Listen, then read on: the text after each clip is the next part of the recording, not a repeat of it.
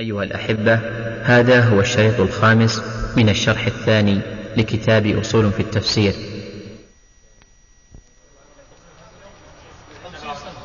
عمر الرسول خمس خمسون سنة.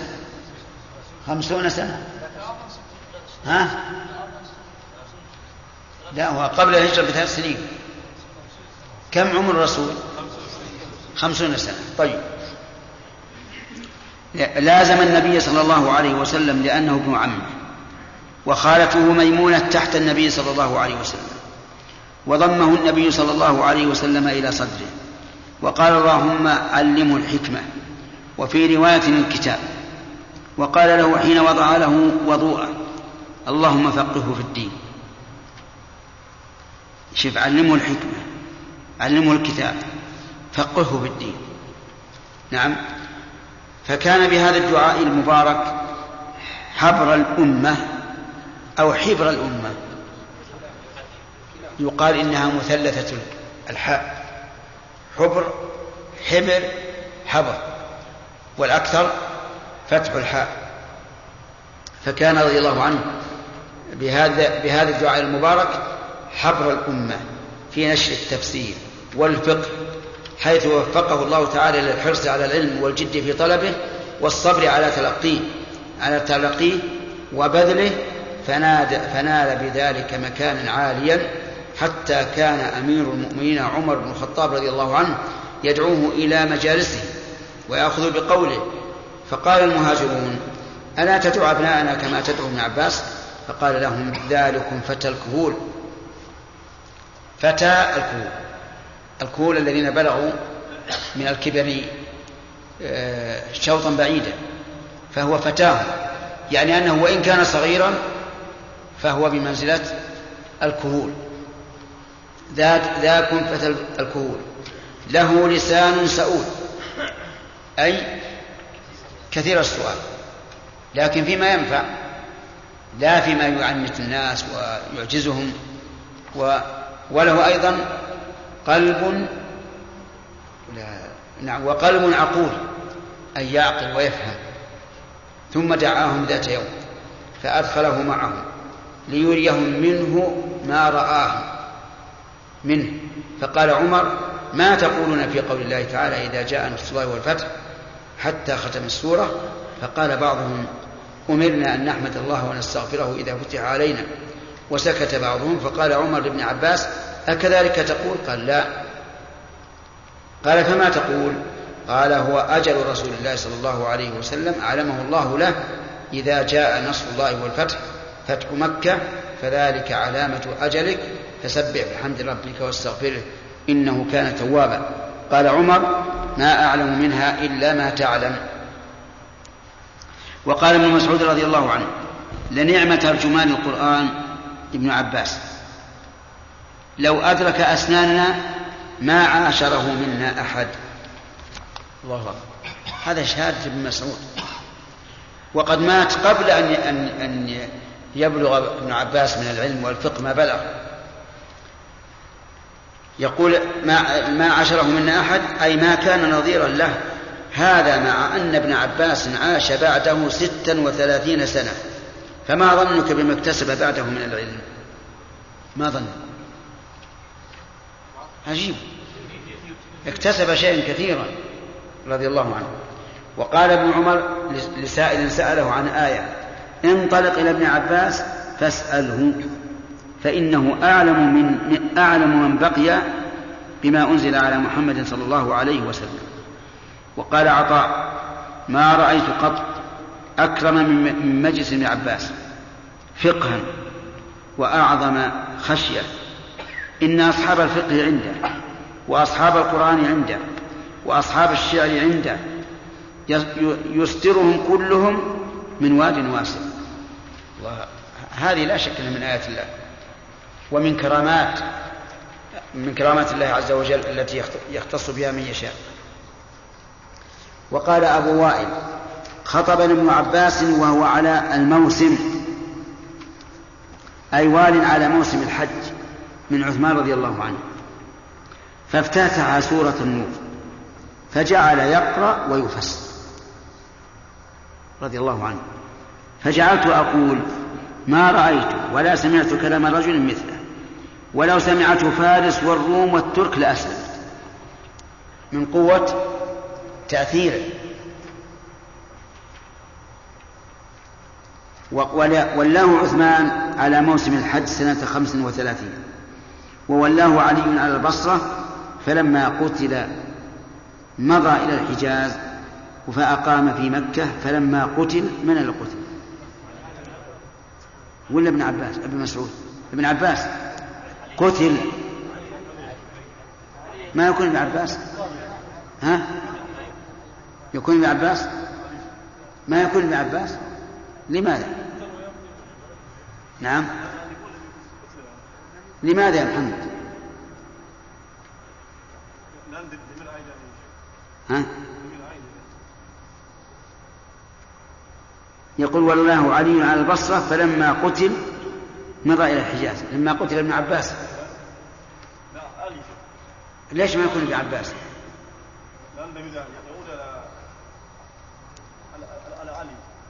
الضمير يعود على علي وواحد يقول لك يعود على ابن عباس. ها؟ إيش؟ وين السياق؟ ها؟ إيه لما قتل الضمير يعود على علي لأن علي أقرب مذكور.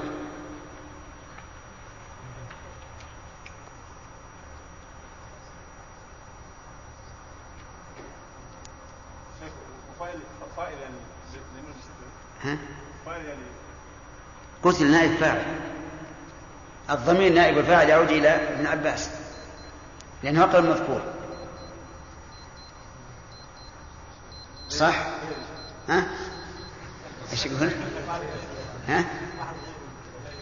أي غيرك طيب اللي جنبك قتل علي رضي الله عنه لأن السياق مضى إلى الحجاز هذا ترجمه لابن عباس يعني ولا يمكن أن يمضي أن يمضي ابن عباس بعد قتله إلى الحجاز أليس كذلك؟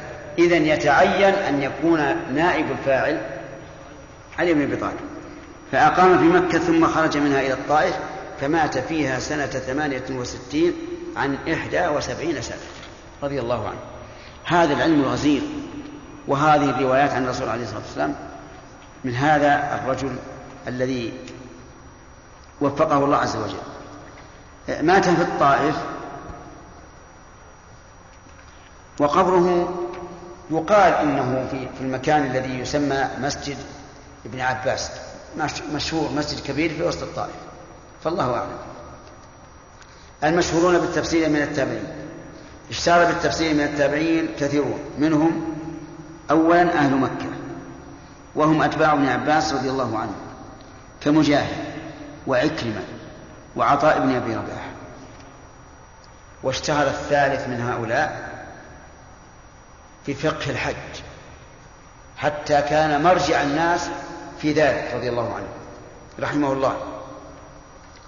ثانيا أهل المدينة وهم أتباع أبي بن كعب كزيد بن أسلم وأبي العالية ومحمد بن كعب القرظي. ثالثا أهل الكوفة وهم أتباع ابن مسعود كقتادة وعلقمة والشعب. فلنترجم لحياة اثنين من هؤلاء مجاهد وقتادة.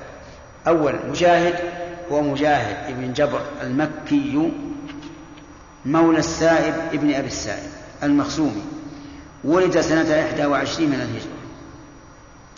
وأخذ تفسير القرآن عن ابن عباس رضي الله عنه.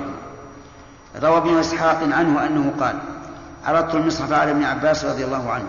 ثلاث عرضات من فاتحته إلى خاتمته أوقفه عند كل آية وأسأله عنها وكان سفيان الثوري رحمه الله يقول إذا جاءك التفسير عن مجاهد فحسبك به.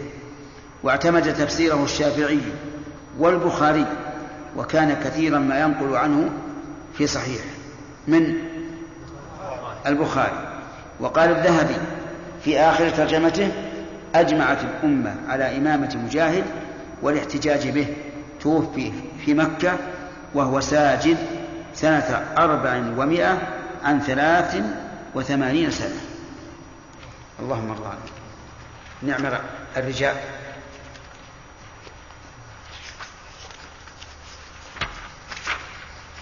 قتادة الثاني قتادة. هو قتادة بن دعامة السدوسي البصري. ولد ولد أكمه أي أعمى. سبحان الله. أعمى مع هذا العلم الكثير عنده. سنة إحدى وستين. وجد في طلب العلم. وكان له حافظة قوية. حتى قال عن نفسه ما قلت لمحدث قط أعد لي. الله أكبر. ونحن الآن في هذا. نقول أعد أو لا؟ ها؟ نسجل نعم. نقول أعد وأعد وأعد.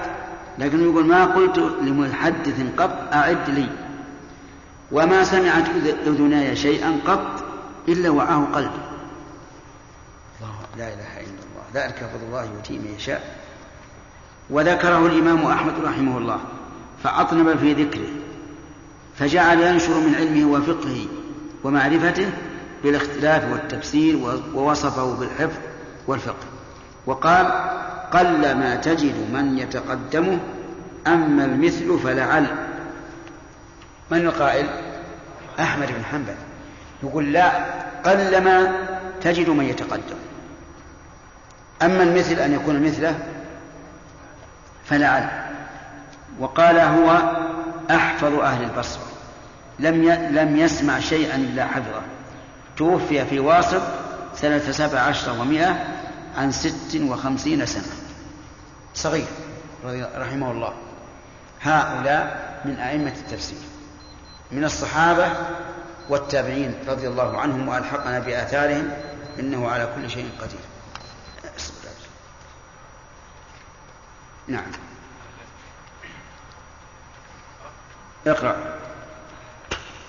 الحمد لله والصلاة والسلام على رسول على رسول محمد وعلى آله وصحبه ومن والاه قال قال المؤلف حفظه الله تعالى وزادنا الله وإياه علما وهدى وتقوى. آمين. القرآن محكم متشابه. يتنوع القرآن الكريم باعتبار الأحكام والتشابه إلى ثلاثة أنواع. النوع الأول الإحكام العام الذي وصف وصف وصف به القرآن كله مثل كله. كله مثل قوله تعالى كتاب أحكمت آياته ثم فصلت من لدن حكيم خبير. وقوله ألف لام راء تلك آيات الكتاب الحكيم. وقوله وإنه وإنه في أم الكتاب لدينا لعلي حكيم. ومعنى هذا الإحكام الإتقان والجودة والجودة والجودة في ألفاظه ومعانيه. فهو في غاية الفصاحة والبلاغة والبلاغة. أخباره كلها صدق نافعة ليس فيها كذب ولا تناقض ولا لغو لا خير فيه وأحكامه كلها عدل وحكمة وحكمه ليس فيها جو لا حكمة. وأحكامه كلها عدل وحكمة ليس فيها جر ولا تعارض ولا حكم سفيه. النوع بس. بسم الله الرحمن الرحيم الحمد لله رب العالمين وصلى الله وسلم على نبينا محمد وعلى آله وأصحابه أجمعين. قال المؤلف رحمه الله وهداه القرآن محكم ومتشابه هذا العنوان. يتنوع القرآن الكريم باعتبار الإحكام والتشابه إلى ثلاثة أنواع. النوع الأول إحكام عام بمعنى أنه وصف به كل القرآن. مثل قوله تعالى كتاب أحكمت آياته ثم فصلت. أحكمت قيل المعنى أتقنت وقيل المعنى أجملت بدليل قوله ثم فصلت والتفصيل جعله الله تعالى مقابلا للإحكام. ولكن مع ذلك حتى على هذا الرأي لا يمنع أن يكون محكما متقنا في فيكون محكما على سبيل الإجمال والإتقان ومفصلا أيضا. من لدن حكيم خبير وهو الله عز وجل حكيم أي ذو حكمة بالغة خبير أي ذو علم ببواطن الأمور والعالم ببواطن الأمور عالم بظواهرها وقوله تعالى تلك آيات الكتاب الحكيم أي المحكم وهذا واضح أنه عام لكل. نعم. لكل لكل القرآن. وهنا بحث في ألف لام راء. هذه حروف هجائية هل لها معنى في ذاتها؟ لا. لأن القرآن بلسان عربي والعرب لا يرون للحروف الهجائية معنى بذاتها لكن لها مغزى. وهو أن هذا القرآن الذي أعجز العرب لم يأتي بجديد عليهم بل أتى بما يركبون منه كلامه وهي الحروف ومع هذا عجزوا أن يأتوا بمثله. حتى إن مسيلمة الكذاب وغيره ممن ادعوا النبوة أرادوا أن يأتوا بمثله فأتوا بضحكة بضحكة مجانية. كل من قرأ ما قالوا من, من الذي زعموه قرآنا فإنه يضحك منه. وقال عز وجل وإنه في أم الكتاب لدينا أي عندنا. لعلي حكيم الله أكبر. علي يعني ذو علو وارتفاع. وكل من أخذ بهذا القرآن فسيكون له العلو. حكيم أي ذو حكم. فهو جامع بين العلو وبين الحكم والسلطان. نعم. الشاهد قوله حكيم أي محكم وحكيم بمعنى حاكم أي عال على غيره. ومعنى هذا الإحكام الإتقان والجودة في ألفاظه ومعانيه؟ بدون استثناء؟ نعم بدون استثناء. فهو في غاية الفصاحة والبلاغة أخباره كلها صدق نافعة ليس فيها كذب ولا تناقض ولا لغو لا خير فيه. وهذا يشمل كل آيات القرآن وأحكامه كلها عدل وحكمة ليس فيها جور ولا تعارض ولا حكم سفيه. ولهذا قال الله عز وجل وتمت كلمة ربك إيش؟ صدقا وعدلا أي صدقا في الأخبار وعدلا في الأحكام. هذا لا لا إشكال فيه. كون نقول القرآن كله محكم متقن في غاية ما يكون من الجودة والفصاحة هذا لا إشكال فيه. النوع الثاني التشابه العام الذي وصف به القرآن كله مثل قوله تعالى الله نزل أحسن الحديث كتابا متشابها وهو القرآن. لأن القرآن أحسن الحديث في صدقه وفصاحته وعدله وغير ذلك. الله نعم نزل أحسن الحديث كتابا متشابها. هذا بدل من أحسن. مثانية مثاني أي تثنى فيه المعاني والأحكام. فمثلا تجد الله عز وجل في كتابه العزيز إذا ذكر ثواب المؤمنين ذكر عقاب المجرمين. واقرأ المطففين كتاب الفجار كتاب الأبرار ثواب هؤلاء وثواب هؤلاء. أيضا مثاني بالنسبة لصفات الخلق. هو الذي خلقكم فمنكم كافر ومنكم مؤمن. وقس على هذا. إذا مثانية أي تثنى فيه المعاني والأحكام والأوصاف. تقشعر نعم. إيش؟ لا مثاني مثاني مثاني تقشعر منه جلود الذين يخشون ربهم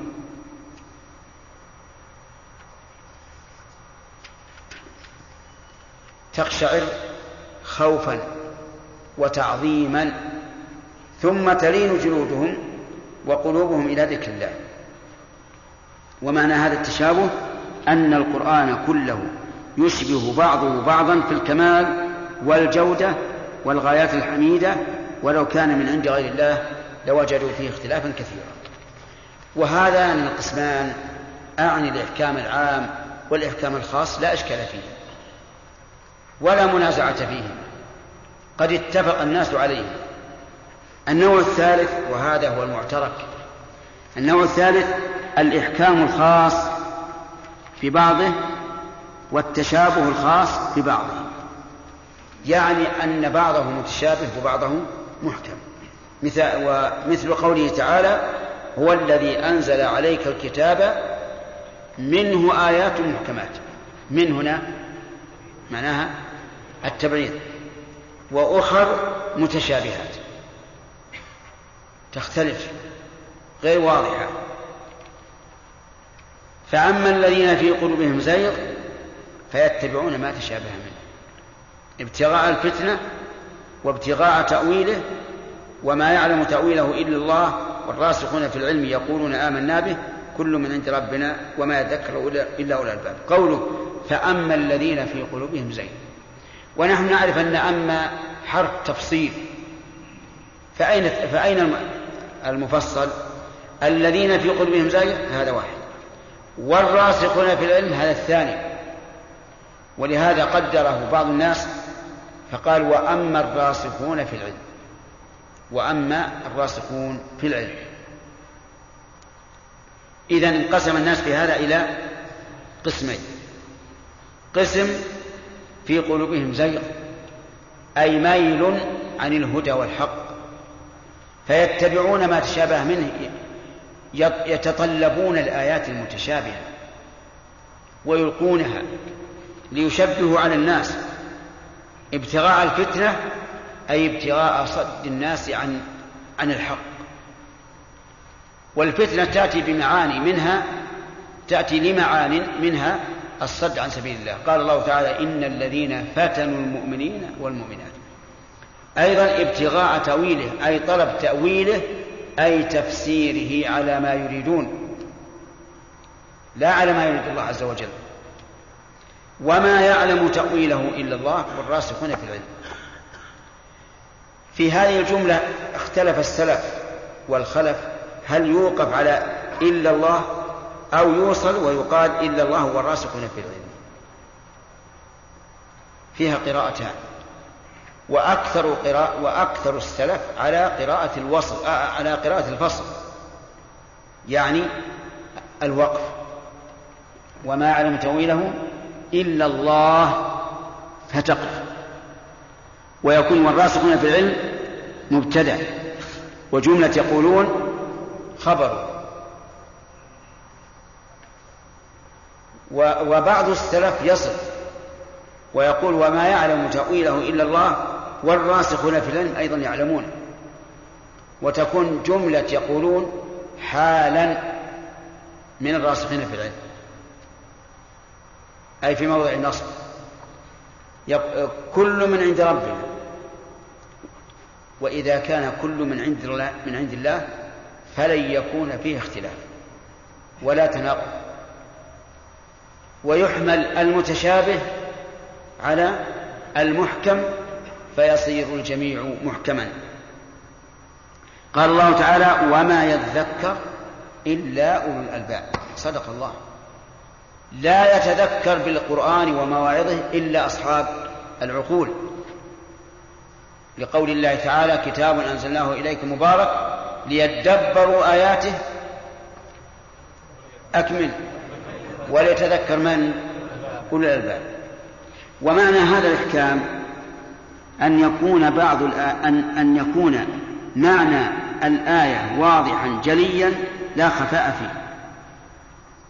إذن الإحكام هنا غير الإحكام السابق الإحكام هنا يعني الوضوح والبيان الذي لا إشكال فيه. مثل قوله تعالى يا أيها الناس إنا خلقناكم من ذكر وأنثى وجعلناكم شعوبا وقبائل لتعارفوا. وقوله تعالى يا أيها الناس اعبدوا ربكم الذي خلقكم والذين من قبلكم لعلكم تتقون. وقوله تعالى أحل الله البيع وقوله حرمت عليكم الميتة والدم ولحم الخنزير وما أهل لغير الله به. والأمثلة كثيرة. هذا نسميه إيش؟ محكما لأنه واضح المعنى. كل يعرف أن الله خلق خلق. كل يعرف معنى الذكر والأنثى. وهلم جرة ما يشكل على أحد. هذا نسميه الإحكام الخاص يعني الذي يختص ببعض القرآن. ومعنى هذا التشابه؟ هذا التشابه وش التشابه؟ الخاص ولا العام؟ الخاص. ومعنى هذا التشابه؟ أن يكون معنى الآية مشتبها خفيا بحيث يتوهم يتوهم منه الواهم ما لا يليق بالله تعالى أو كتابه أو رسوله ويفهم منه العالم الراسخ في العلم خلاف ذلك. شوف هذا هذا هو هذا هو المشكل يكون المعنى خفيا يفهم منه الذي في قلبه زيغ معنى ويفهم الراسخ في العلم معنى آخر. فإن قال قائل ما الحكمة من وجود هذا في القرآن الكريم؟ نعم.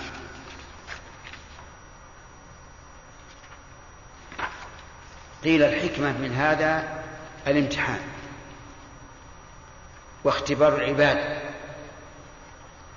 هل يردون المتشابه إلى المحكم أو بالعكس؟ ولهذا يحصل النزاع بين العلماء في معنى هذه الآيات المتشابهة. فهذه الحكمة من كون بعضه متشابها وبعضه محكما. مثاله فيما يتعلق بالله تعالى أن يتوهم واهم من قوله تعالى إيش؟ من قوله تعالى بل يداه مبسوطتان أن لله يدين مماثلتين لأيدي المخلوقين. هذا متشابه. من قال إنه متشابه؟ قال إن إن بعض الناس توهم أن لله يدين مماثلتين لأيدي المخلوقين. من هؤلاء؟ الممثل. بعض الناس بالعكس قال ليس لله يدين حقيقيتين ولكن المراد باليدين النعمة. أي لله نعمتين مبسوطتين. كيف نعمتين؟ إن الله يقول وإن تعدوا نعمة الله لا تحصوها قالوا نعمتان باعتبار الجنس أي نعمة الدين ونعمة الدنيا. وإن كانت لا تعد أفرادا. فيقال هذا من المتشابه. ولهذا انقسم الناس فيه إلى ثلاثة أقسام. قسم مثل وقسم عطل وقسم أثبت مع نفي التمثيل. أيهم أسعد بالدليل؟ الثالث أسعد بالدليل. لأن الذي أخبرنا أن له يدين هو الله عز وجل. وهو أعلم بنفسه وبغيره. وهو أعلمنا أنه لا مثل له. ولذلك ضل من ضل من الخلق بهذا. مثال أيضا فيما يتعلق بكتاب الله أن يتوهم واهم تناقض القرآن وتكذيب بعضه بعضا حين حين يقول ما أصابك من حسنة فمن الله وما أصابك من سيئة فمن نفسك. إذا قسم الله عز وجل المصائب إلى حسنة وسيئة. الحسنة من الله والسيئة من الإنسان. وقوله تعالى نعم ويقول في موضع آخر وإن تصبهم حسنة يقول هذه من عند الله وإن تصبهم سيئة يقول هذه من عندك. قل كل من عند الله. كل من عند الله. ما الحسنة والسيئة. فيقول القائل هذا تناقض. هذا تناقض. ويلبس. ولهذا أمثلة أخرى. ذكر الله أن يوم القيامة تسود وجوه وتبيض وجوه. وذكر أن أن المجرمين يحشرون يومئذ زرقا. كيف؟ أسود وأزرق. تناقض. كيف نجمع؟ نقول أما الآية الأولى ما أصابك من حسنة فمن الله وما أصابك من سيئة فمن نفسك. فالمراد بقوله ما أصابك من سيئة فمن نفسك يعني أنك أنت السبب. أنت السبب. ويدل لهذا قوله تعالى وما أصابكم من مصيبة فبما كسبت أيديكم ويعفو عن كثير. وأما الحسنة فهي فضل من الله عز وجل. تفضل بها عليك. وليس لك حق على ربك أن يتفضل عليك. بل هو يبسط الرزق لمن يشاء ويقدر. الآن هل حصل تناقض أو لا؟ لا. فما أصابك من حسنة فمن الله باعتبار إيجادها والتفضل بها. وما أصابك من سيئة فمن نفسك باعتبار السبب. يعني أنك أنت السبب. طيب. في المثال ذكرنا زرقا وتسود وجوه. يقال كم يوم القيامة من وقت؟ كم؟ خمسون ألف سنة. تتغير الأمور في هذا الخمسين. تتغير. من زرقة إلى سواد أو من سواد إلى زرقة. وبعضهم قال الجمع أن الأزرق الكات الشديد الزرقة يميل إلى السواد. فالله أعلم. على كل حال القرآن لا يمكن يتناقض إطلاقا. ومثاله فيما يتعلق برسول الله صلى الله عليه وسلم. أن يتوهم واهم من قوله تعالى فإن كنت في شك مما أنزلنا إليك فاسأل الذين يقرؤون الكتاب. من قبلك لقد جاءك الحق من ربك فلا تكونن من الممترين. أن النبي صلى الله عليه وسلم كان شاكا فيما أنزل إليه وهذه وصمة عظيمة. إن كنت في شك فاسأل. الذين يقرؤون الكتاب من قبل. ومن المعلوم أن النبي صلى الله عليه وسلم لم يشك ولا يمكن أن يشك. وقد شهد الله له بالإيمان في قوله آمن الرسول بما أنزل إليه من ربه والمؤمنون. كل آمن بالله وملائكته إلى آخره. ما موقف الزائقين من هذه الآيات؟ أنهم يتبعون المتشابه. فيقولون في المثال الأول يقولون في المثال الأول إن الله سبحانه وتعالى له يدان مماثلتان لأيدي المخلوقين. وفي المثال الثاني يقولون إن القرآن متناقض. وفي المثال الثالث يقولون إن محمدا شاك فيطعنون في الله وفي القرآن وفي الرسول. ما موقف الراسخين في العلم والزائغين من المتشابه؟ يقول إن موقف الراسخين في العلم من المتشابه وموقف الزائغين منه بينه الله تعالى في قول بينه الله تعالى فقال في الزائغين. فأما الذين في قلوبهم زيغ فيتبعون ما تشابه منه. ابتغاء الفتنة وابتغاء تأويله. ابتغاء بمعنى طلب. والفتنة الصد عن الحق والتأويل التفسير على ما يريدون وقال في الراسخين في العلم والراسخون في العلم يقولون آمنا به كل من عند ربنا ف... نعم. فالزائغون يتخذون من هذه الآيات المتشابهات وسيلة للطعن في كتاب الله وفتنة الناس و... و... وفتنة الناس عنه وتأويله لغير ما أراد الله فيضلون ويضلون. طيب. أما الراسخون في العلم فيقولون بأن الله بأن ما جاء في كتاب الله فهو حق. نعم. وأما الراسخون في العلم فيؤمنون بأن ما جاء في كتاب الله تعالى فهو حق وليس فيه اختلاف ولا تناقض لأنه من عند الله ولو كان من عند غير الله لوجدوا فيه اختلافا كثيرا.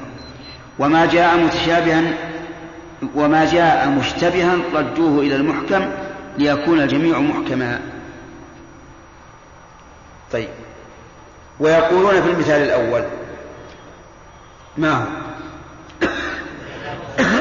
بل يداه مبسوطتان إن لله يدين حقيقيتين على ما يليق بجلاله وعظمته.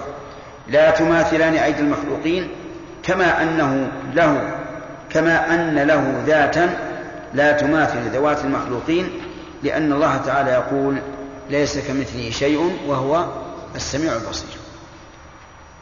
وانتهى الإشكال. ويقول في المثال الثاني إن الحسنة والسيئة كلتاهما بتقدير الله عز وجل. لكن الحسنة سببها التفضل من الله على على عباده. أما السيئة فسببها فعل العبد كما قال عز وجل وما أصابكم من مصيبة فبما كسبت أيديكم ويعفو عن كثير فإضافة السيئة إلى العبد من إضافة الشيء إلى سببه لا من إضافته إلى مقدره. أما إضافة الحسنة والسيئة إلى الله فمن باب إضافة الشيء إلى مقدره وبهذا يزول ما يوهم الاختلاف بين الآيتين لانفكاك الجهة. واضح يا أخوان؟ يحتاج إلى شرح ولا ما يحتاج؟ طيب. ويقولون في المثال الثالث إن النبي صلى الله عليه وسلم لم يقع منه شك فيما أنزل, فيما أنزل إليه بل هو أعلم الناس به وأقواهم يقينا. كما قال الله تعالى في نفس السورة قل يا أيها الناس إن كنتم في شك من ديني فلا أعبد الذين تعبدون من دون الله الآية. المعنى إن كنتم في شك منه فأنا على يقين منه. ولهذا لا أعبد الذين تعبدون من دون الله بل أكفر بهم وأعبد الله. واضح؟ طيب. وكذلك ما ذكرنا قبل إن الله شهد له بالإيمان في قوله آمن الرسول بما أنزل إليه من ربه والمؤمنون. ولا يلزم من قوله فإن كنت في شك مما أنزلنا إليك أن يكون الشك جائزا على الرسول صلى الله عليه وسلم أو واقعا منه. لا يمكن. لا يلزم لأن إن تدخل على المستحيل. وتدخل على الممكن ألا ترى إلى قوله تعالى قل إن كان للرحمن ولد فأنا أول العابدين. إن كان للرحمن ولد فأنا أول العابدين. هل يلزم من هذه الجملة الشرطية أن يجوز أن يكون لله ولد؟ لا. ولهذا قال هل يلزم منه أن يكون الولد جائزا على الله أو حاصلا؟ كلا. فهذا لم يكن حاصلا ولا جائزا على الله. قال الله تعالى وما ينبغي للرحمن أن يتخذ ولدا إن كل من في السماوات والأرض إلا آتي الرحمن عبدا. ولا يلزم من قوله فلا تكونن من الممترين أن يكون الامتراء واقعا من الرسول صلى الله عليه وسلم لأن النهي, النهي عن الشيء قد يوجه إلى من لم يقع منه. ألا ترى قوله تعالى ولا يصدنك عن آيات الله بعد بعد إذ أنزلت إليك وادع إلى ربك ولا تكونن ولا تكونن من المشركين. ومن المعلوم أنهم لن يصد لم يصدوا النبي صلى الله عليه وسلم عن آية الله وأن النبي صلى الله عليه وسلم لم يقع منه شرك. والغرض من توجيه النهي إلى من لا يقع منه التنديد بمن وقع منهم والتحذير من منهاجهم. وبهذا يزول الاشتباه. إذا إن لا تكونن من المشركين ليس معناه أنه مشرك. بل فيه آه، التهد... آه نعم. آه توجيه النهي إلى من لا يقع منه من التنديد بمن وقع منه. والتحذير منه. بقي علي أن أقول ذكرنا أن في الآية الكريمة آية آل عمران قولان في الوقف على إلا الله أو أو الوصل والراسخون في العلم وليس بين بين بين القراءتين اختلاف فالذين وقفوا على إلا الله قالوا إن التأويل هو علم حقائق هذه المشتبهات ومآلها في المستقبل. وهذا لا يعلمه إلا الله. والذين وصلوا قالوا المراد بالتأويل التفسير. وإذا كانت المراد بالتأويل التفسير هل يعلمه الراسخون في العلم؟ نعم. ولهذا قال ابن عباس رضي الله عنهما أنا من الراسخين في العلم الذين يعلمون تأويله.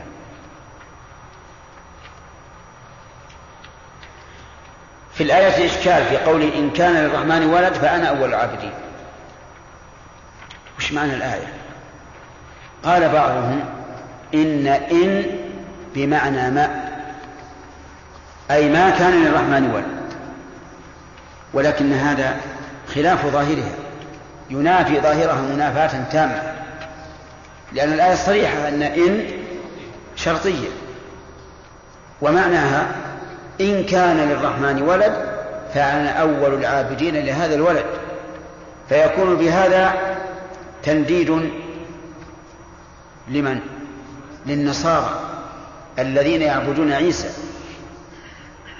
فيقول إن كان للرحمن ولد فأنا أسبقهم إلى عبادته. لكن لم يكن له ولد فلا حق لعيسى في العبادة. أنواع التشابه في القرآن. التشابه في القرآن نوعان. التشابه الواقع في القرآن نوعان. الأول أحدهما حقيقي وهو ما لا يمكن أن يعلمه البشر. والثاني إضافي كما سيأتي. كحقائق صفات الله عز وجل. فإن الأول كنا نعلم معاني هذه الصفات لكننا لا ندرك حقائقها. وكيفيتها لقوله تعالى ولا يحيطون به علما وقوله تعالى لا تدركه الأبصار وهو يدرك الأبصار وهو اللطيف الخبير. حقائق الصفات لا يمكن إدراكها. وهذا تشابه حقيقي. كل إنسان لا يمكن أن يدرك حقيقة صفة الله. وإن ادعى أنه يدرك فهو كاذب. ولهذا قال الله عز وجل ولا يحيطون به علما. وقال عز وجل لا تدركه الأبصار وإن رأته لأنه أعظم من أن تحيط به الأبصار. ولهذا لما سئل الإمام مالك رحمه الله عن قوله تعالى الرحمن على العرش استوى. كيف استوى؟ قال الاستواء غير مجهول والكيف غير معقول والإيمان به واجب والسؤال عنه بدعة. هذا رجل أتى إلى الإمام مالك وهو في الطلبة في المسجد النبوي وقال له يا أبا عبد الله الرحمن على العرش استوى كيف استوى؟ شلون يعني؟ فأطرق مالك برأسه وجعل يتصبب عرقا ليش؟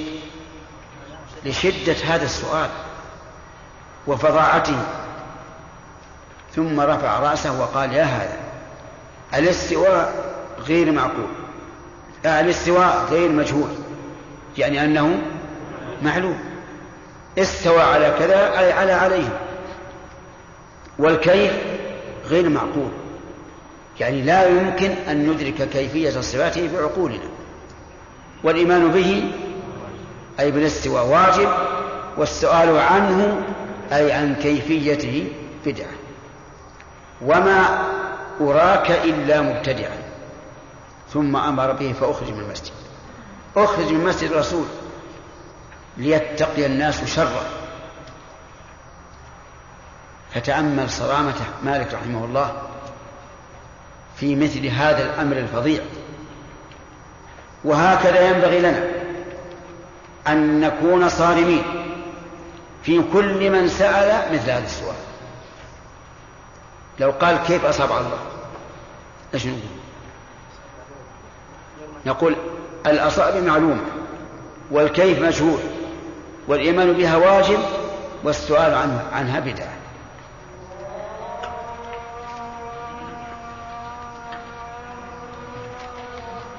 لا إله إلا الله اللهم صل على محمد اللهم رب هذه الدعوة التامة لا تنحني من فضل وسيلة الذي وعدته ناخذ أسئلة عند النهاية. لأن الآن نبي نقف عشان نراجع البحوث. هذا السؤال يقول هل باب الأسماء والصفات الله من باب, من باب المتشابه أبو سليمان القطري؟ نعم. وهذا يقول وقد قرأت لبعض أهل العلم أنه يقول إنه لا ينبغي إطلاق التشابه على باب الأسماء والصفات بل هو من المحكم. أولا لا يجوز إطلاق أن آيات الصفات من المتشابه. نعم. لكن إذا أطلق عليها المتشابه فإننا نقول إن أراد بالتشابه خفاء المعنى فهذا غلط. لأن معناها واضح ظاهر. وإن أراد خفاء الحقائق فهذا صحيح. هذا ما المتشابه لأن لا, لا يمكن أن نصل إلى إلى معرفة حقائقه. نعم. ما ظهر لي التوفيق بينهما؟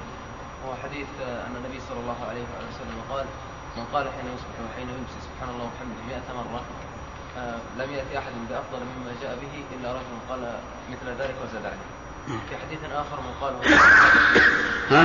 في حديث آخر. نعم. من قال في في يوم 100 مرة حطت عنه خطاياه وإن كانت مثل زبد البحر. وفي لفظ من قال سبحان الله العظيم وبحمده نعم. في الأول. فما وجه هذه الرواية الثلاثة التوفيق بينهم. وش الإشكال؟ الإشكال يا شيخ هل هذه كلها يعني فعل لجزاء واحد؟ أو يقال هذا ذكر منفصل من هذا لا سيما مع رواية الذكر الأول ماذا يقول؟ من قال في حين يصبح وحين يمسي سبحان الله وبحمده مئة مرة لم يأتي أحد بأفضل مما جاء به أو زاد عليه. وفي لفظ العظيم. نعم. بزيادة العظيم. ما فيها إشكال. يعني لم يأتي أحد بأفضل منه وجزاؤه أيضا أن تغفر له خطاياه وإن كان مثل زبد البحر. أما الزيادات زيادة بعض على بعض فإن كانت من ثقة فهي مقبولة. إن كان غير ثقة تكون شاذة. أخي الكريم اقلب الشريط من فضلك.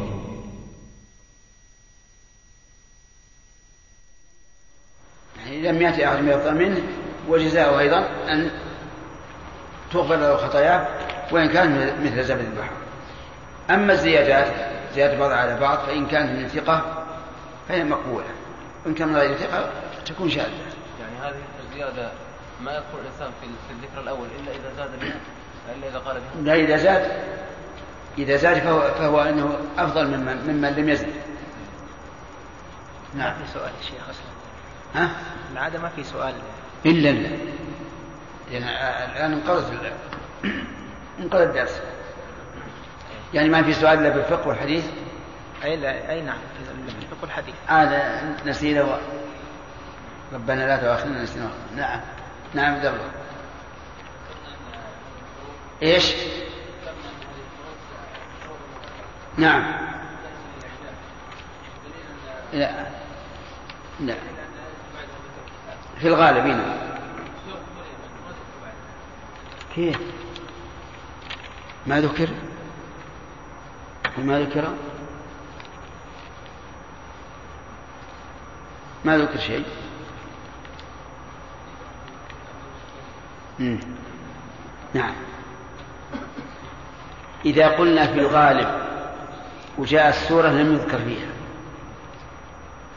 تنتقد القاعدة لا لا. ذكرنا الغالب نكررها كل ما قلنا هذا نقول في الغالب.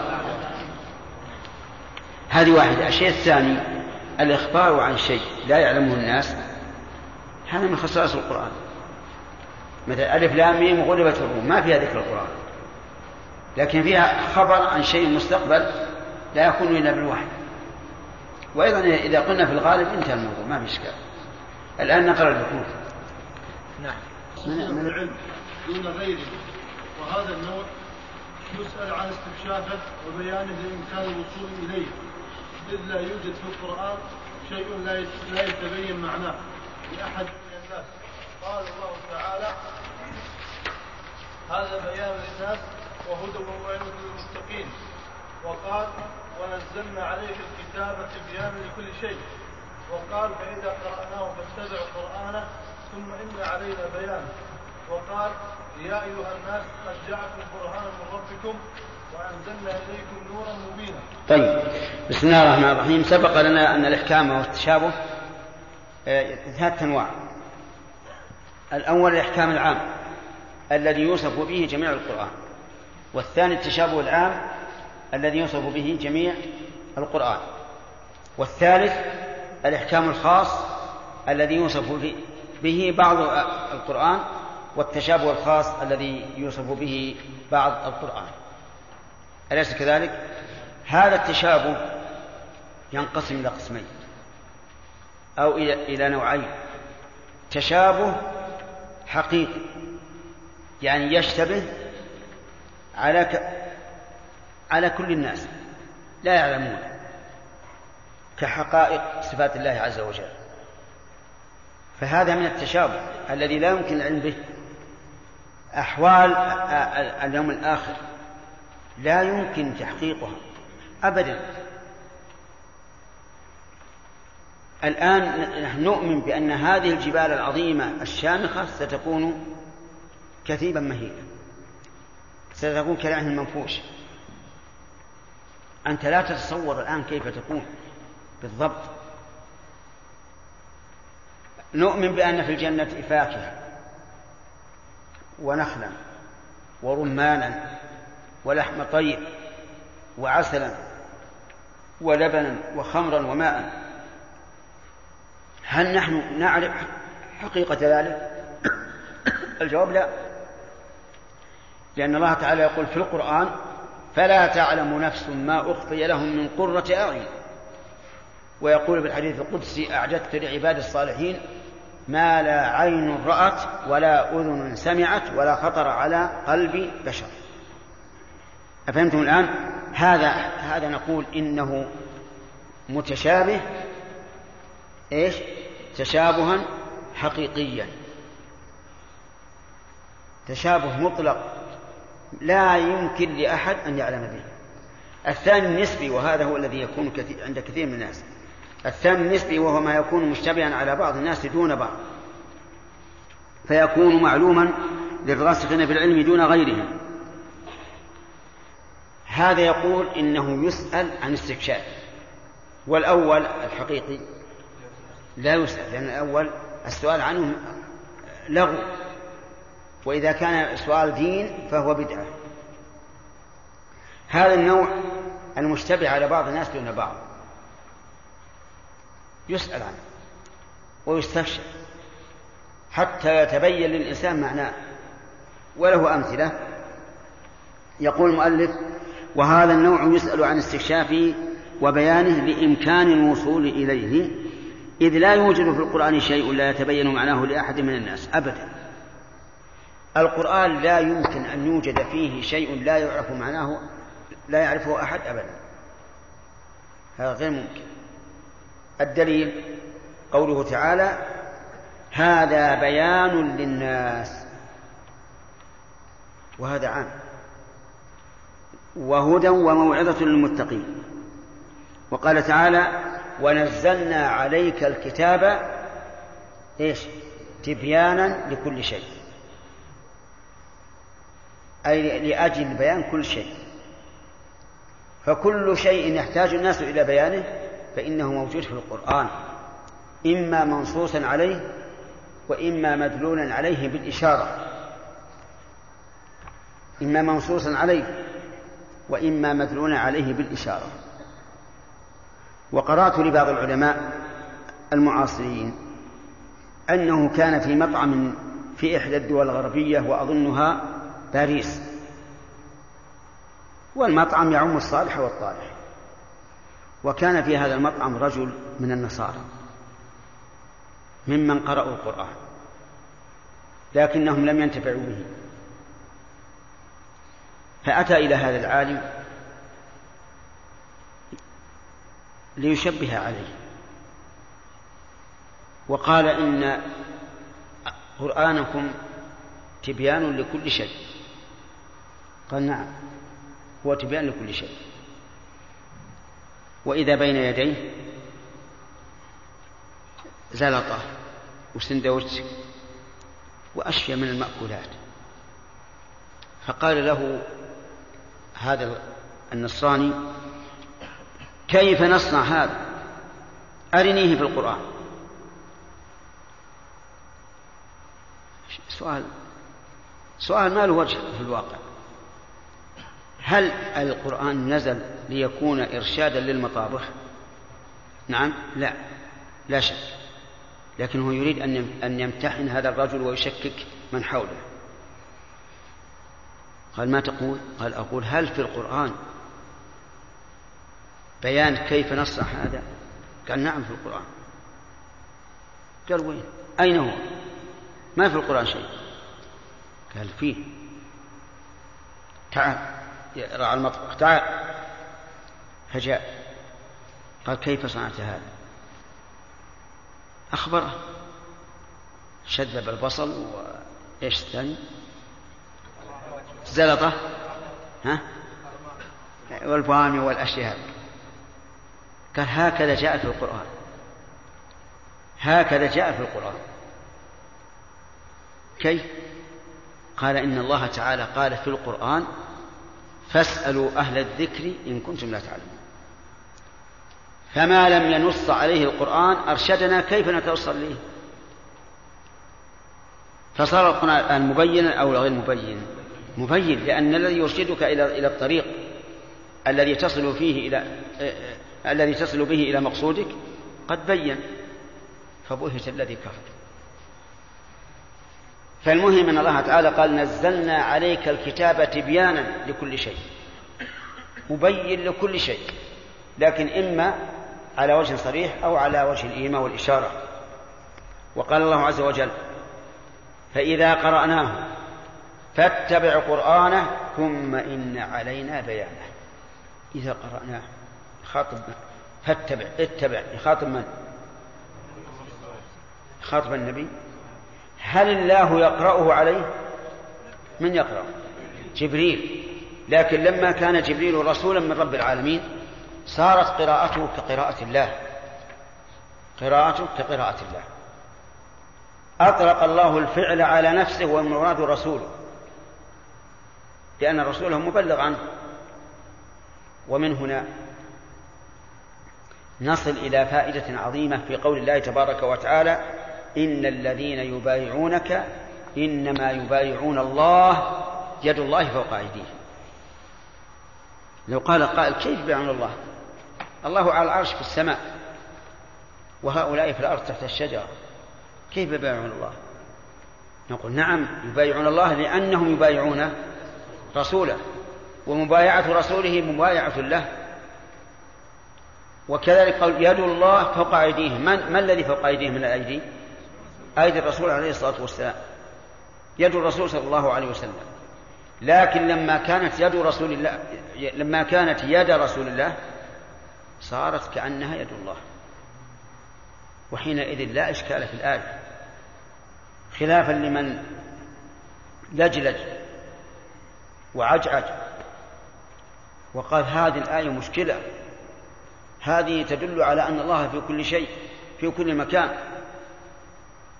لأنه يقول إن الذين يبايعونك إنما يبايعون الله يد الله في قديم. فيقال لما كانت اليد يد رسوله أطلق عليها أنها يده عز وجل. كما أن قراءة جبريل للقرآن لما كانت بإرسال من الله أطلق الله تعالى أنه هو الذي قرأ. فإذا قرأناه اتبع القرآن ثم إن علينا بيانه بيانه بإيش؟ لفظا أو معنى لفظا ومعنى.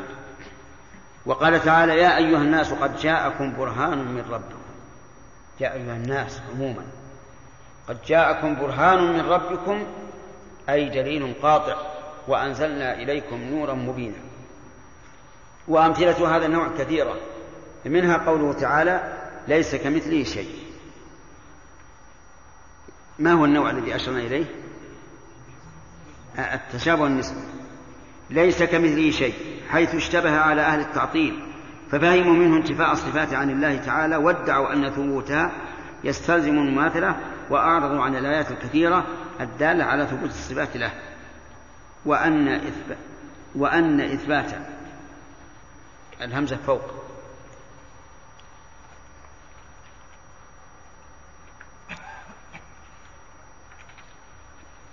وأن إثبات أصل المعنى لا يستلزم المماثلة. هذه الآية يا أخوان استدل بها طائفة أمر. الممثلة والمعطلة سبحان الله. الممثلة استدلوا نعم قصدي هذا مو هذا. الممثلة لم يستدلوا بها استدل بها المعطلة. على إيش؟ على نفي الصفات عن الله. وقالوا أي صفة تثبتها وفي المخلوق مثلها؟ فقد مثلت. فلا تثبت العين ولا الوجه ولا اليد ولا القدم ولا الساق. لو فعلت ذلك لمثلت. فاشتبه عليهم المعنى. ولم ينظروا إلى الآيات الكثيرة التي فيها إثبات الصفات لله.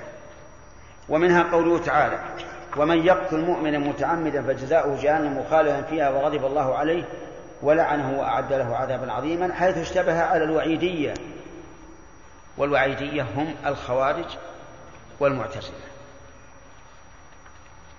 لأن كل منهم أي من الخوارج والمعتزلة يقول إن فاعل الكبيرة مخلد في النار لكن الخوارج أشجع من المعتزلة. الخوارج قالوا إنه كافر والمعتزلة نعم داهنوا وقالوا ما أعوذ بالله ما نقول كافر. تقول مؤمن؟ قال لا. وش تقول؟ قال أقول في منزلة بين منزلتين. من أين جاء في منزلة بين منزلتين؟ والله عز وجل جعل الخلق قسمين. فمنكم كافر ومنكم مؤمن. ما في قسم ثالث. لكن هذا سببه الرجوع إلى العقل والإعراض عن النص. ولهذا يسمي بعض العلماء يسمي المعتزلة عقلاء المبتدعة. عقلاء. وهل هذا صحيح أنهم عقلاء مبتدعة لا. أولا المبتدعة ما فيهم عقل خالفوا العقل بقدر ما, ما فعلوا من البدعة. وثانيا أن العقل يقتضي التزام النص. لا مخالفة النص.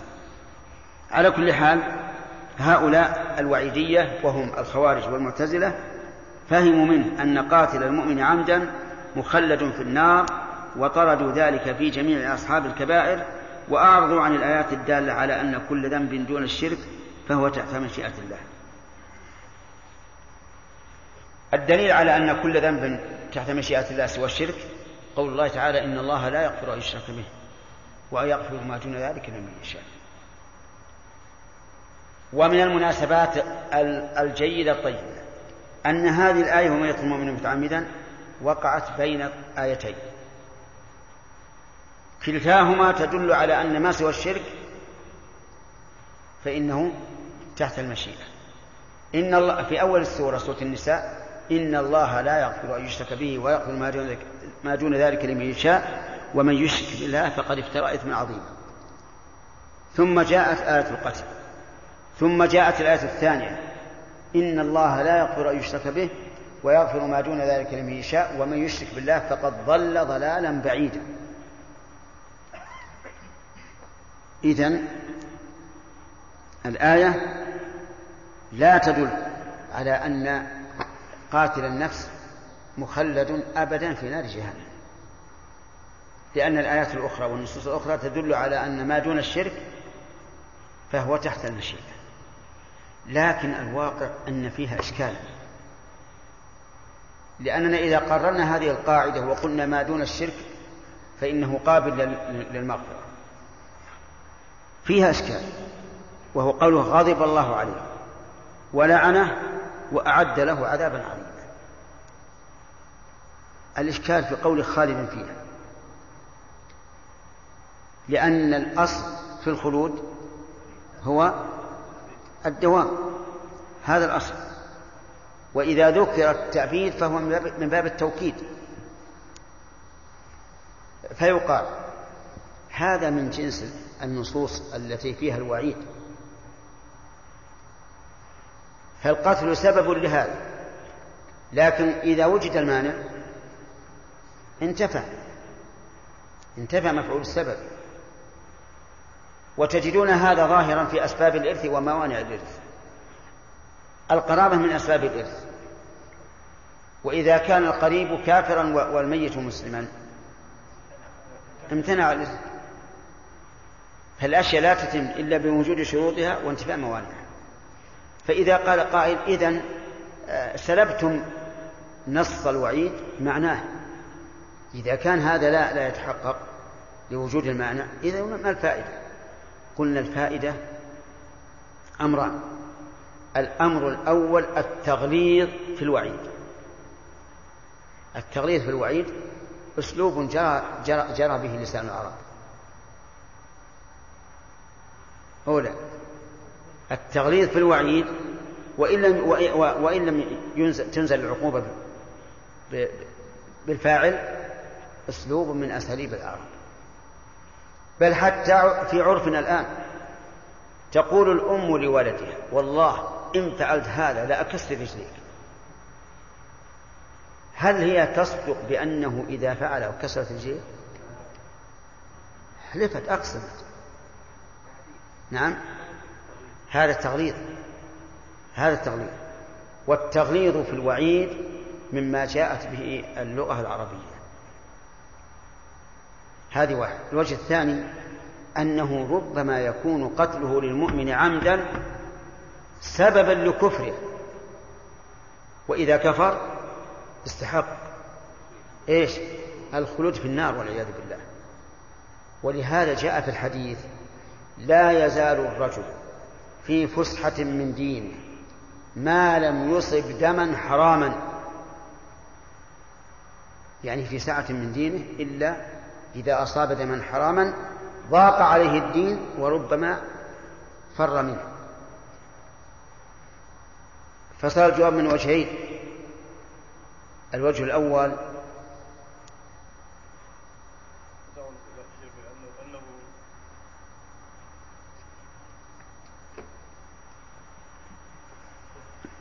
أول لا لا لا, تقول يا شيخ اترك.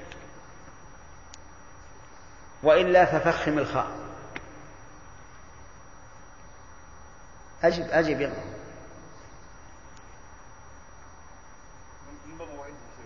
من باب الوعيد ها.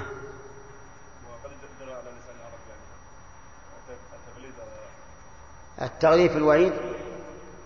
نعم للنفور منه. طيب هذا واحد.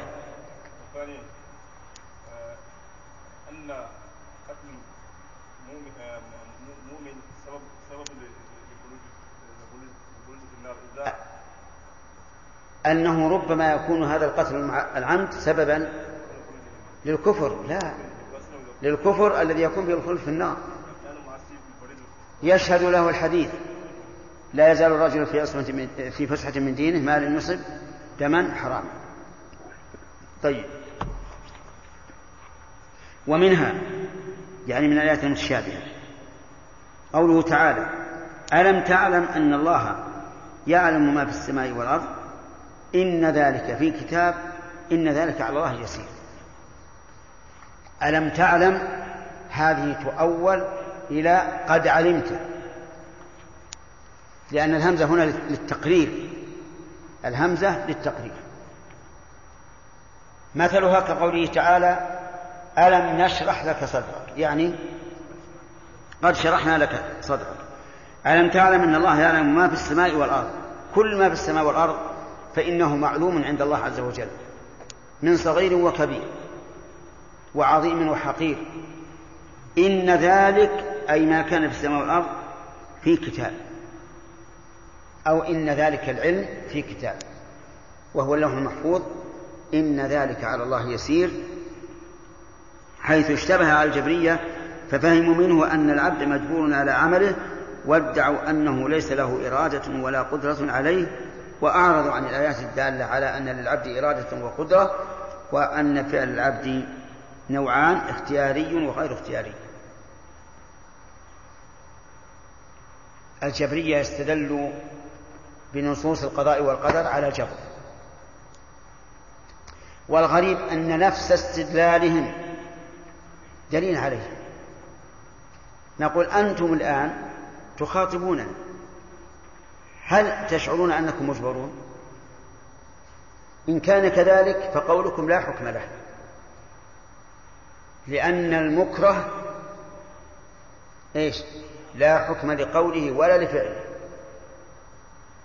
فأنتم الآن خصمتم أنفسكم. نقول لهم الآن أنتم الآن تحاجوننا. تقول الإنسان مجبر على عمل لا اختيار له. حجتكم الآن أو محاجتكم الآن هل هي باختياركم أو, أو, أو مجبرون عليها؟ إن قالوا باختيارنا إيش؟ خصموا أنفسهم. إن قالوا مجبرين قلنا هذا أيضا خصم لكم. لأن المجبر إيش؟ لا حكم لقوله. ولهذا لو أكره الإنسان على الكفر لم يكن كافرا. نعم لكن هناك نصوص كثيرة تدل على أن للعبد إرادة وقدرة وليس هذا موضع بسطها لأنها معروفة والحمد لله. لكنه اشتبه عليهم هذا. والراسخون في العلم أصحاب العقول يعرفون كيف يخرجون هذه الآيات المتشابهة إلى معنى يتلائم مع الآيات الأخرى فيبقى القرآن كله محكما لا اشتباه فيه. والحمد لله نعمة. ولهذا ينبغي الإنسان أن يسأل الله تعالى دائما أن يهديه للحق. وانظر إلى فعل الرسول عليه الصلاة والسلام. كان يفتتح قيام الليل وهو أول صلاة يصليها بعد النوم. بقوله اللهم رب جبريل وميكائيل وإسرافيل فاطر السماوات والأرض عالم الغيب والشهادة أنت تحكم بين عبادك فيما كانوا فيه يختلفون. اهدني لما اختلف فيه من الحق. وهو الرسول عليه الصلاة والسلام. يسأل الله أن يهديه لما اختلف فيه من الحق. فأنت يا أخي اسأل الله دائما أن يهديك لما اختلف فيه من الحق سواء في في العقائد أو في العمليات. لأن الإنسان بشر. يجهل كثيرا وينسى كثيرا. وقد قال الله تعالى وما أوتيتم من العلم إلا قليلا. لا تعتمد على على ذكائك ولا على حفظك ولا على كثرة علومك. اعتمد على الله. واسأل الله دائما أن يهديك لما اختلف النفس فيه. من الحق. الحكمة في نزول في نزول في تنوع القرآن إلى محكم ومتشابه. نعم. يقول لو كان القرآن كله محكما لفاتت الحكمة من الاختيار من الاختبار به تصديقا أو عملا. لظهور معناه. صحيح. لو كان القرآن كله محكما ما فيه متشابه. لفاتت الحكمة من الاختبار. لأن المتشابه يختبر به العبد. هل يأخذ به أو يرد للمحكم؟ ولو كان نعم أو عملا لظهور معناه وعدم المجال لتحريفه والتمسك به. والتمسك بالمتشابه ابتغاء الفتنة وابتغاء تأويله. ولو كان كله متشابها لفات كونه بيانا وهدى للناس ولما أمكن العمل به وبناء العقيدة السليمة عليه. ولكن الله تعالى بحكمته جعل منه آيات محكمات يرجع إليهن عند التشابه وأخرى متشابهات امتحانا لعباده امتحانا للعباد ليتبين صدق الإيمان ممن في قلبه زيغ. كيف؟ نعم صحيح. ليتبين صادق الإيمان ممن في قلبه زيغ. فإن صادق الإيمان يعلم أن القرآن كله من, من عند الله. وما كان من عند الله فهو حق. ولا يمكن أن يكون فيه باطل أو تناقض. لقول الله تعالى لا يأتيه الباطل من بين يديه ولا من خلفه تنزيل من حكيم حميد. ولقوله تعالى ولو كان من عند غير الله لوجدوا فيه لوجدوا فيه اختلافا كثيرا. إذا الحكمة هو الامتحان. امتحان الناس.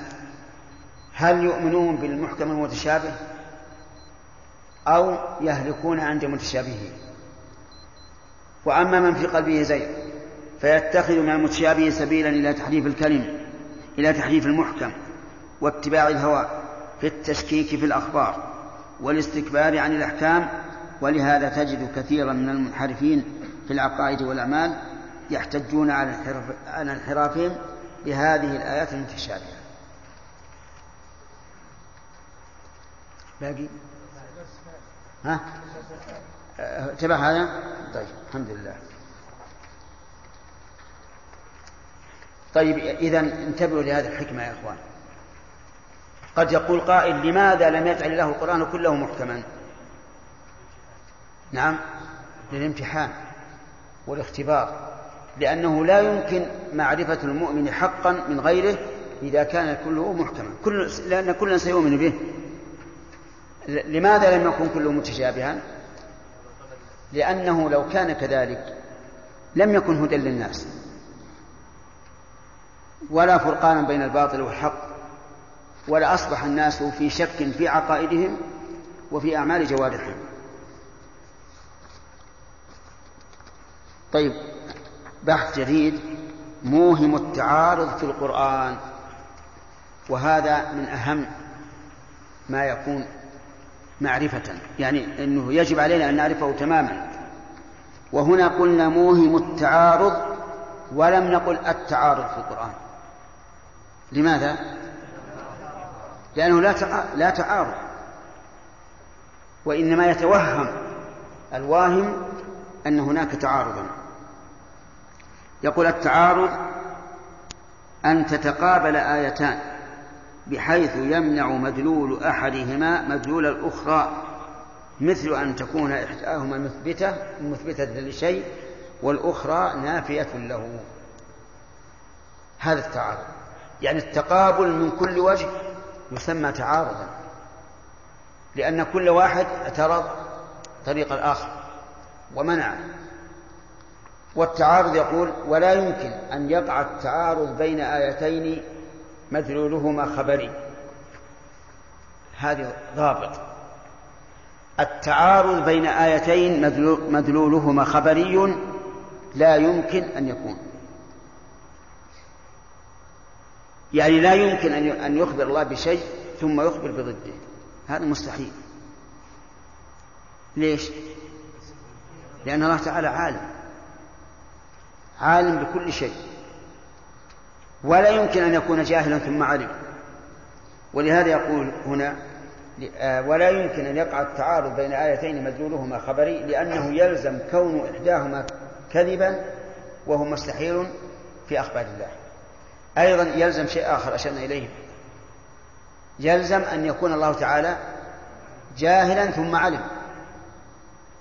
فهو فيلزم عليه الآن إما أن يكون الله وحاشاه كاذبا وإما أن يكون وحاشاه إيش؟ جاهل وكلاهما ممتنع. أنا لو قلت جاء زيد في الساعة التاسعة والنصف هذا خبر. وش مدلوله مجيء زيد في هذا في هذا الوقت الساعة التاسعة والنصف. ثم قلت لم يأتي زيد في الساعة التاسعة والنصف. إيش هذا؟ يلزمنا اني كاذب إما في الخبر الأول وإما في الخبر الثاني. أو أنني كنت جاهلا وتبين أنه ليس كذلك. كنت جاهلا أنه قدم الساعة التاسعة والنصف ثم تبين لي فقلت لم يقتل ومعلوم أن الله عز وجل ليس في خبره كذب وليس في خبره جهل. بل هو جل وعلا أصدق القائلين وأعلم العالمين. نعم. هذه لو ألحقت لكان جيدا لأن يلزم كون إحداهما كذبا وهو مستحيل في أخبار الله. أو صادرا عن نعم كذبا. أو صادرا بعد كذب. أو صادرا عن جهل وهو مستحيل في أخبار الله تعالى. قال الله تعالى ومن أصدق من الله حديثا ومن أصدق من الله قيلا. ومن أصدق من الله حديثا ومن أصدق من الله قيلا. فنفى الله عز وجل أن يكون أحد أصدق منه حديثا أو قولا. ولا يمكن أن يقع التعارض بين آيتين مدلولهما حكمي لأن الأخيرة منهما ناسخة للأولى. هذا أيضا ضابط آخر. لا يمكن أن يقع التعارض بين آيتين مدلولهما حكمي.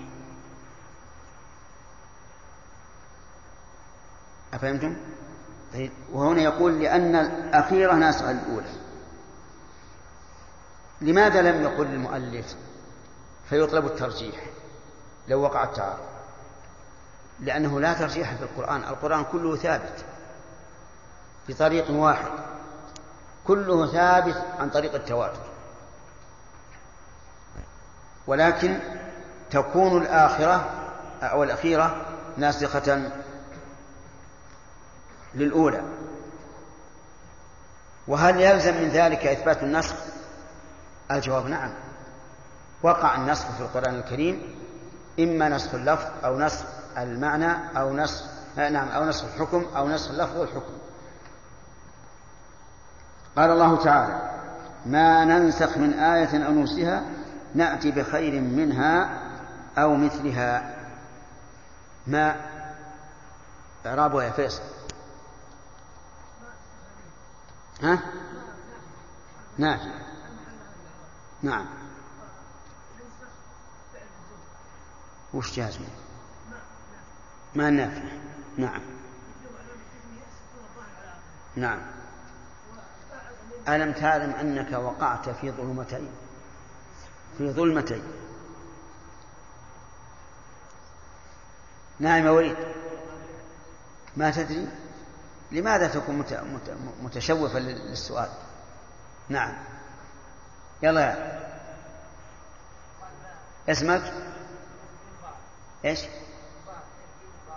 البار خير الدين. والله مشكلة نناديك نقول يا خير الدين ولا يا مبارك. أيها ثاني زين طيب. يلا يا مبارك. ها. إذا ما اسم شرط؟ ما نافية صح. فعل الشرط. مجزوم بما الشرطية لا بما النافية بارك الله فيك. نعم. ما ننسخ من آية أي آية ينسخه الله؟ فإنه يقول نأتي بخير منها أو مثلها. إذا أتى بخير منها فالنسخ واضح أن فيه فائدة. إذا أتى بمثلها ما الفائدة؟ الفائدة امتحان العباد لأنه إذا كان النسخ بمماثل قد يقول قائل وش الفائدة؟ فسأبقى على الحكم الأول ولا آخذ بالنسخ إذ لا فائدة.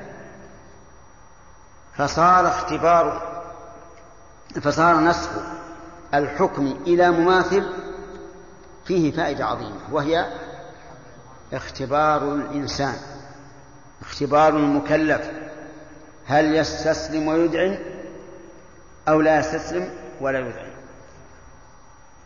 وإذا ثبت النسخ كان حكم الأولى غير قائم ولا معارض للأخيرة. أفهمتم؟ طيب قال الله تعالى إن يكن منكم عشرون صابرون يغلبوا مئتين. وإن يكن منكم مئة يغلب ألفا من الذين كفروا. كم الواجب أن يصبر الإنسان معه عشرة أمثاله؟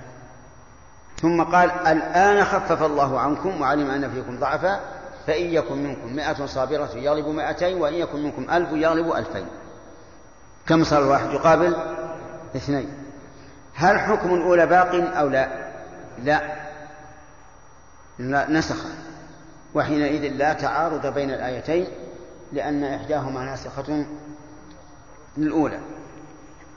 آه، وإذا رأيت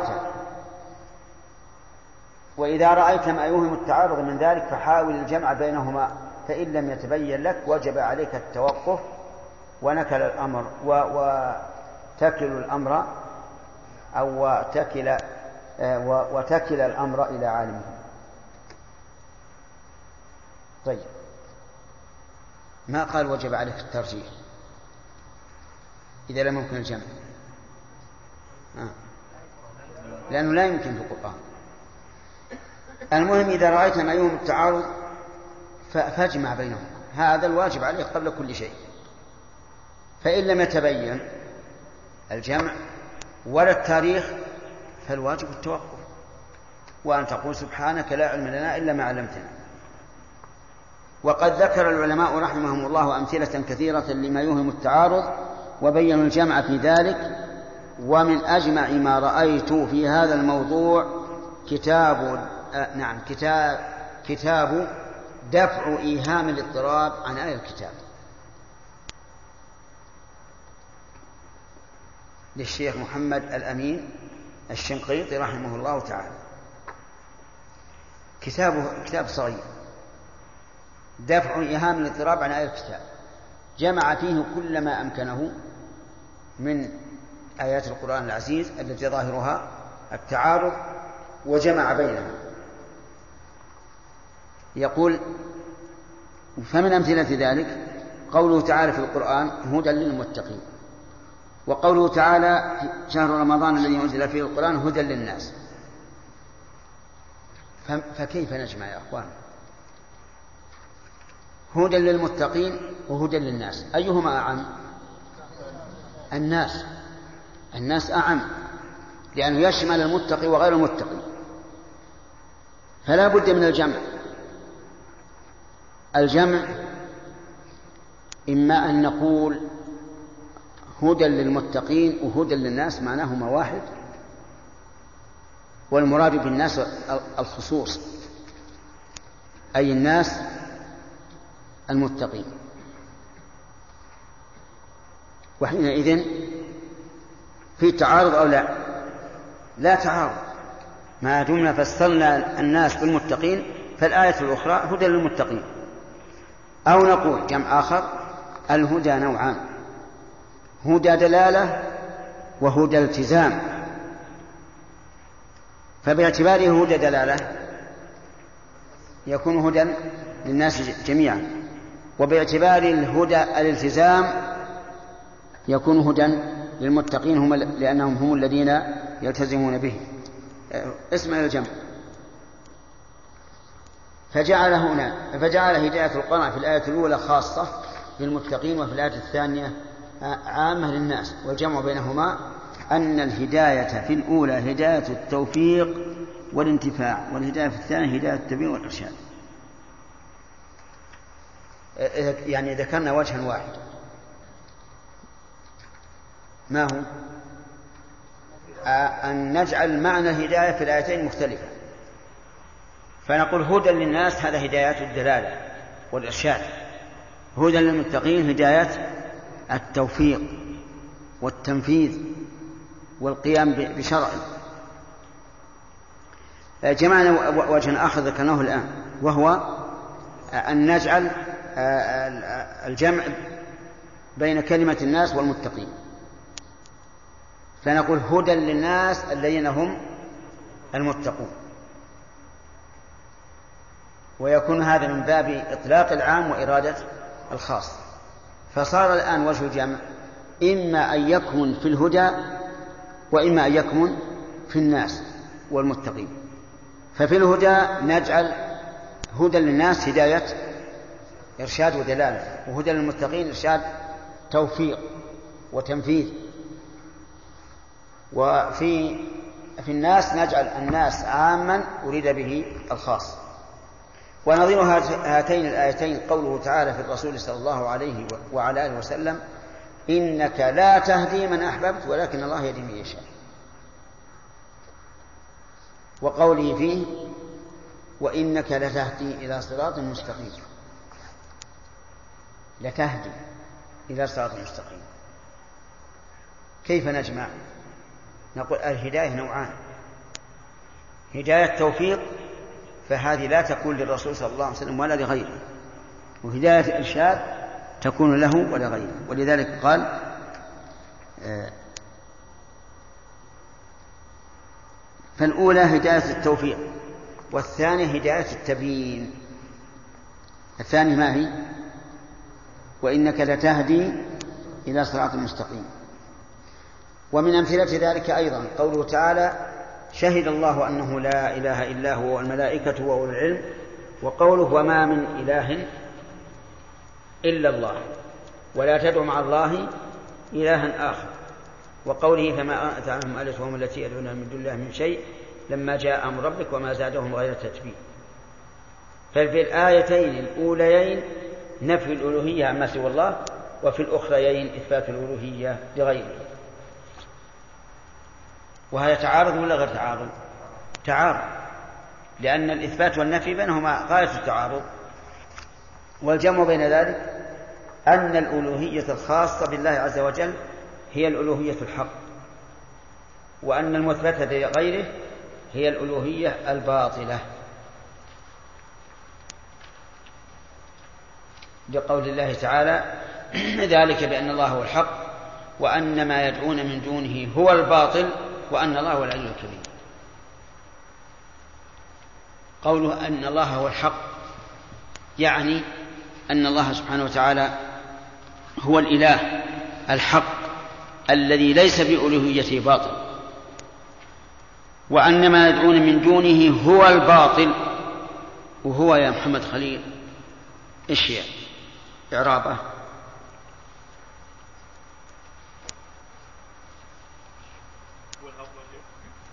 إعراب هو.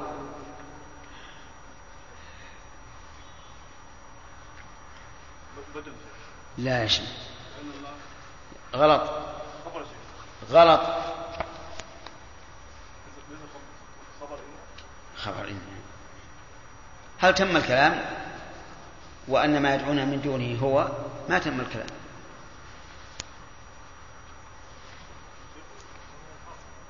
ضمير فصل. ضمير فصل لا محل له من الإعراب. والشاهد على أن ضمير الفصل لا محل من الإعراب قوله تعالى لعلنا نتبع السحرة إن كانوا هم الغالبين ولا الغالبون؟ الغالبين. ولو كان ولو كان لهم محل من الإعراب لكانت الآية إن كانوا هم الغالبون. إذن ضمير الفصل لا محل له من الإعراب. وفائدته يلا محمد. فائدة ضمير الفصل. ها؟ إيش؟ التخصيص.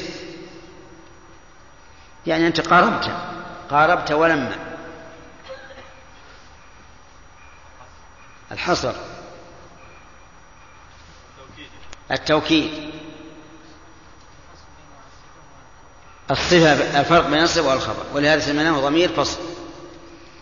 انتبه يا محمد. الفوائد إذن كم؟ يلا يا محمد. اترك شيخ. ثلاثة بس. عجيب. ثلاثة يا شيخ. إنني خاطبت رجلا من البلاد المجاورة ولا أحب أن أسمي البلاد. يكثر فيها الحلف بالنبي. فقال والنبي أفتني. أفتيك قبل. قولك والنبي هذا شرك. ما يجوز. لكن إن شاء الله لن لن تعود إليه. قال والنبي لا أعود إليه. سبحان الله. تحلف بما أنهاك عنه. فهو أنت الآن. طيب فائدة ضمير الفصل. ثلاثة. التوكيد. والحصر. من الخبر. طيب صحيح.